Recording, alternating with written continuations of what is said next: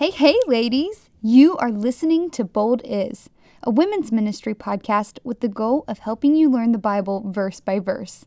We are currently treading through the Gospel of Mark and are so excited that you have started on this journey with us. Now, before we get started, we wanted to let you know that everything we do in this ministry is 100% free with the exception of a few incentives for our financial supporters. These include discounts on our merchandise, additional resources on our website, and early access to all of our content. If you believe in what we are doing and would like to consider helping a few girls out, would you pray about joining us as a sponsor?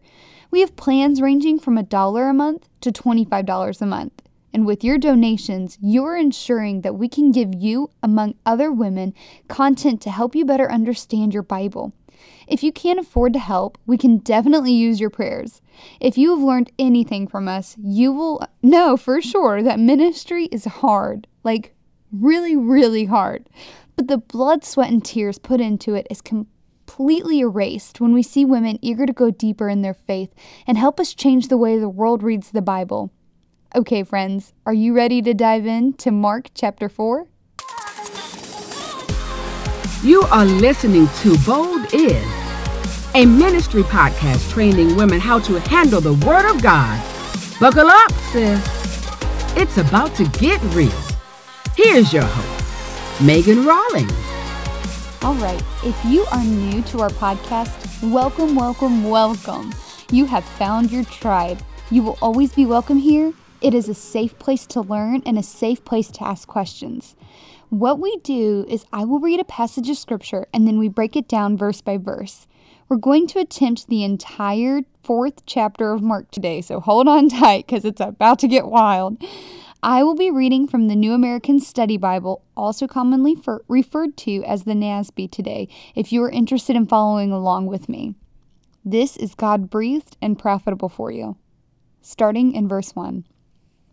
He began to teach again by the sea. And such a very large crowd gathered to him, and he got into a boat in the sea and sat down. And the whole crowd was by the sea on the land. And he was teaching them many things in parables, and was saying to them in his teachings, Listen to this. Behold, the sower went out to sow. As he was sowing, some seed fell beside the road, and the birds came and ate it up. Other seed fell on the rocky ground where it did not have much soil, and immediately it sprang up because it had no depth of soil. And after the sun had risen, it was scorched, and because it had no root, it withered away. Other seed fell among the thorns, and the thorns came up and choked it, and it yielded no crop. Other seeds fell into the good soil, and as they grew up and increased, they yielded a crop and produced thirty, sixty, and hundredfold. And he was saying, He who has ears to hear, let him hear. As soon as he was alone, his followers, along with the twelve, began asking him about the parables. And he was saying to them, To you has been given the mystery of the kingdom of God, but those who are outside get everything in parables, so that while seeing, they may see and not perceive, and while hearing, they may hear and not understand. Otherwise, they might return and be forgiven. And he said to them, Do you not understand this parable? How will you understand all the parables? So Jesus is teaching by the sea again, and there is a crowd that begins to gather around him. Now, the Greek word that John Mark, who is the author of the Gospel of Mark, used here is not just a word for a big crowd, but rather refers to, um, think like a remarkably large crowd so large, in fact, that he actually had to get into a boat that was floating in the water, not just like a random boat on shore, but in the water to teach them. Let that sink in. And yes, that pun was intended. he starts teaching them in parables again, too. And in verse 13, he asks them, Do you not understand this parable? How will you understand all the parables? Okay? Then he continues on to explain to them. The sower sow the word. And just so you guys know, that is the word of God that he's talking about. These are the ones who are beside the road where the word is sown, and when they hear, immediately Satan comes and takes away the word which has been sown in time. In a similar way, these are the ones on whom seed was sown on the rocky places, who when they hear the word immediately receive it with joy, and they have no firm root in themselves, but are only temporary.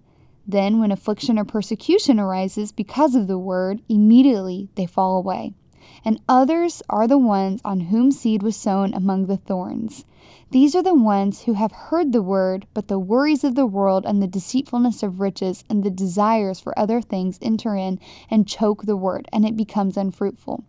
And those are the ones on whom seed was sown on the good soil, and they hear the word and accept it and bear fruit thirty, sixty, and hundredfold. If you're not a farmer, you're in luck, because I am not either. But hear me out.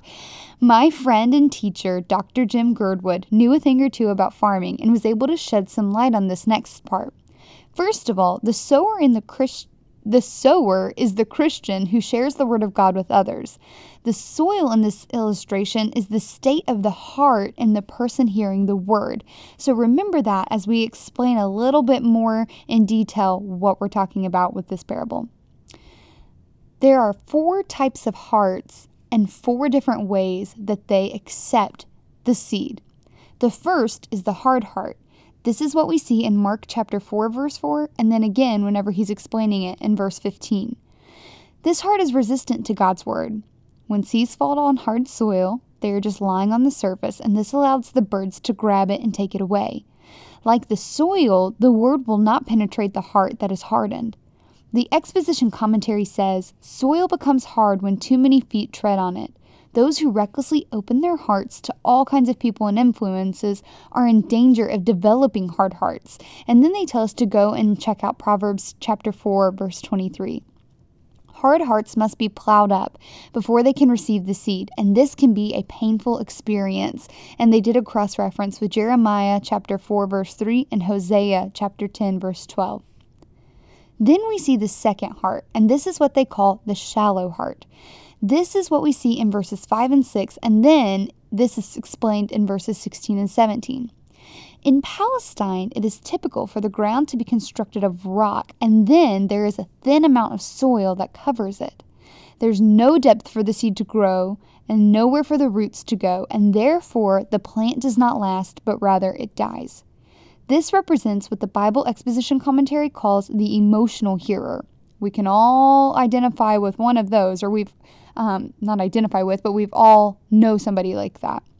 These folks will joyfully hear the good news and the word of God, but they do not grasp the full extent or the cost to be a follower. Have you ever met this person? I know I have. I've even been this person a time or two, but thank God he grabbed a hold of my heart. They are incredibly excited and full of passion. Their fire is burning very bright, but then persecution and trials come, and their fire diminishes faster than it started. W. W. Wiersbe once said of it, it is easy for fallen human nature to counterfeit religious feelings and give a professed Christian a feeling of false confidence. Then we have the third heart, and this is discussed in the parable um, and what the commentary mentioned earlier that I mentioned earlier calls the crowded heart. You see this in verse 7 and then again in verses 18 and 19. I'm going to read to you what they said because honestly, I don't think I could explain it any better. This heart pictures the person who receives the word but does not truly repent and remove the weeds out of his or her heart. This here has too many different kinds of seeds growing in the soil.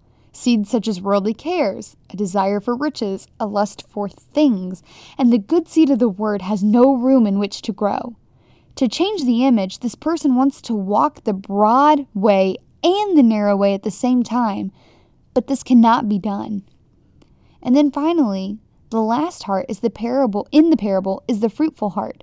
This is in verse 8 and we see it again in verse 20. This heart is the representation of the person who is truly open to the Word of God, the real Christian. We are told in Galatians that they will know we are Christians by the fruit that we bear. If we're growing from seed into fruit producing trees, we are showing evidence of our true salvation. There is no fruit bearing of any sort with the other three hearts. These folks are just not truly born again believers. Now, listen to me. What I am about to say is very important. Your fruit is not going to grow at the exact same speed as other Christians. Each person is different. Slow growing fruit, fruit is still growing fruit. But please, for the love of everything good, do not compare your growth with others. Just keep pushing forward by pursuing God. Now let's keep going with chapter 4, starting in verse 21. And he was saying to them, A lamb is not brought to be put is not brought up to be put under a basket, is it? Or under a bed? Is it not brought to be put on the lampstand? For nothing is hidden except to be revealed, nor has anything been secret, but that it would come to light. If anyone has ears to hear, let him hear. And he was saying to them, Take care what you listen to. By your standard of measure, it will be measured to you, and more will be given you besides. For whoever has, to him more shall be given, and whoever does not have, even what he has shall be taken away from him. Okay, first of all, the first time I heard this parable, I was in children's ministry, and my Gigi has this gorgeous Art Deco lamp that had shades of blue and green in it with a ginormous lampshade as the head. And when they read this parable to me, the question about hiding it under a basket was really tough for me to fathom. The lamp was way too large to be hidden under any basket, and the light would still be seen even if it was under the basket. My poor childlike wonder, right? But just in case you were like me and thought about a 21st century lamp, let me explain what the first century lamp actually looked like. It typically was a clay dish that they would fill with oil, and within the oil, they would place a wick in it. In order for the lamp to give light, it had to use itself up. See? See what I did there? And then the oil would have to be replenished. Think of it kind of like a tiki torch, but for the inside. If it was covered or not replenished, it was of no use to the household.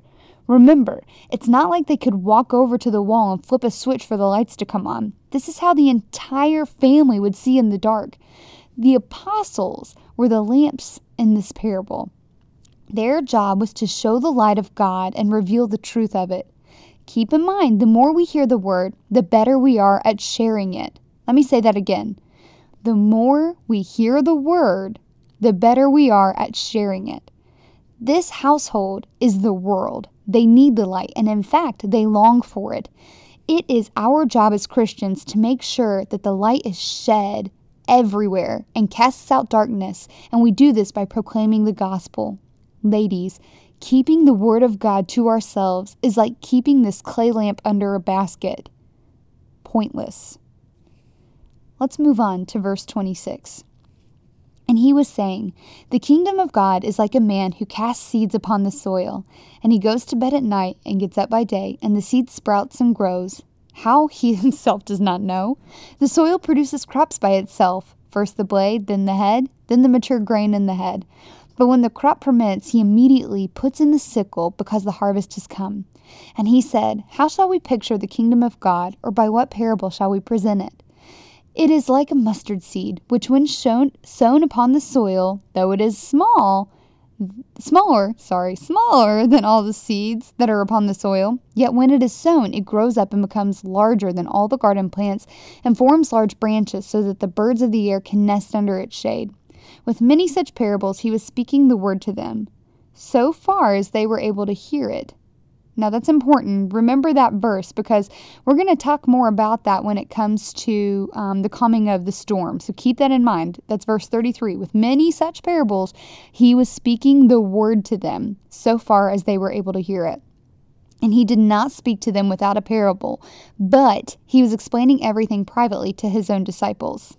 Okay, there are two separate parables in this section of the passage. The first teaches us that we cannot make the seed grow, nor can we explain how it grows. And just an FYI, I have been um, taking Greek tutoring classes for the past year and a half ish, and let me tell you something Greek is really hard, especially when you don't understand English grammar very well. And learning the words about like sickles coming out and all of that stuff was it was just crazy hard. And I just wanted to share that with you. So take heart in knowing that we don't always have it all and we don't always get it the first time, but praise God for second chances, right, ladies? Okay. Um, the first parable here teaches us that we cannot make the seed grow, nor can we explain how it grows there's this beautiful mystery to the idea of growth with the seed, and I like to call these sort of things the Deuteronomy 29 29s. Um, and, and that verse says, The secret things belong to the Lord our God, but the things revealed belong to us and to our children forever, that we may follow all the words of the law. To be a farmer, which the Great Commission calls us all to be, we have to have a great deal of patience and willingness to trust God. Girlfriend, that is so much easier said than done. Borrowing from W. W. Wiersbe again, he says, The parable of the sower and the soils, the Lord suggests that much of the seed scattered would fall on unproductive soil. This fact could dis- discourage his workers, so in this parable he reassured them, In due season we shall reap if we faint not. And that's um, a cross reference with Galatians 6 9. So take heart, even when your hard work isn't recognized immediately. God knows what he's doing. You just got to trust him. The second of the parables in this section is very famous. It's the parable of the mustard seed. Now, I've heard this sermon preached many times, and I hope you are encouraged by what I'm about to say because there is so much truth to it.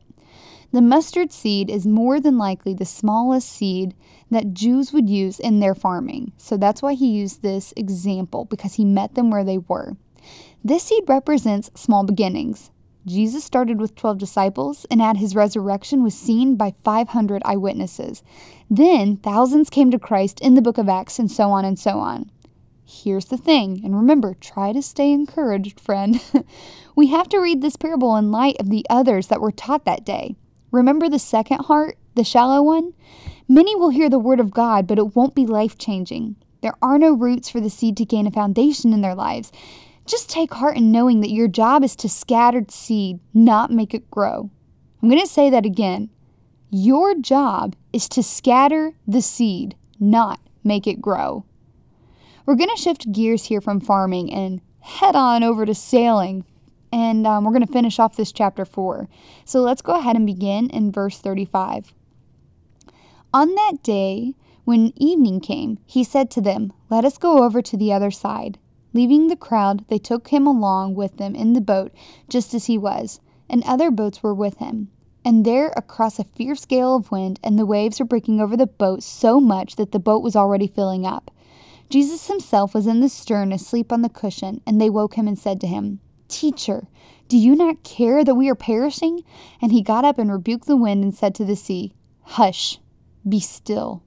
And the wind died down, and it became perfectly calm. And he said to them, why are you afraid? Do you still have no faith?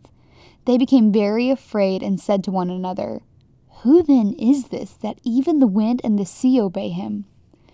This section begins with on that day, which means that what is about to happen is the same day that Jesus taught the huge crowds. He not only taught the crowds, but he also taught the disciples. And this is where it gets fun. Do you remember when I told you in verse 33 to remember that? Okay, this is where it comes out. He taught them the word. And when we're taught lessons, what comes next? That's right, a test. So Wiersbe says, after all, the hearing of God's word is intended to produce faith, Romans 10 17, and faith must always be tested. It is not enough for us merely to lear- learn a lesson or be able to repeat a teaching. We must also be able to practice the lesson by faith, and that is one reason why God permits trials to come to our lives. We must remember that these men were in the Sea of Galilee, okay? Because of its geographical location, it is nothing for a violent storm to come out of nowhere. Keep in mind, some of these disciples were experienced fishermen, yet they were terrified and fearing for their lives when the storm came. And it's evening. It was probably pretty dark, too. That helps us have a glimpse at just how violent and scary the storm was. The commentary we've been using today is excellent. he points out that there are three reasons the disciples should have remained calm, and I'm going to share those with you right now. One, Jesus gave them his word that they were going to make it to the other side. In Mark chapter 3 verse 35, he says, "On that day when evening came, he said to them, "Let us go over to the other side." 2. Jesus was with them. They had witnessed him perform crazy miracles and yet lacked faith that he could handle the storm. And then 3. Jesus was perfectly at peace, asleep as a matter of fact. Here's the thing. It is so easy for us to mock the disciples and their lack of bravery in the midst of the storm. But I am sitting comfortably in my house with great weather outside. I have never sailed across the Sea of Galilee in a first century boat at night in a storm. I probably would have panicked too. But doesn't this look like life today? The storm is another lesson for the disciples, and it's a lesson for us. There will be storms in life, and typically We think they're brought on because we did something wrong. And yes, that is possible. Look at the story of Jonah.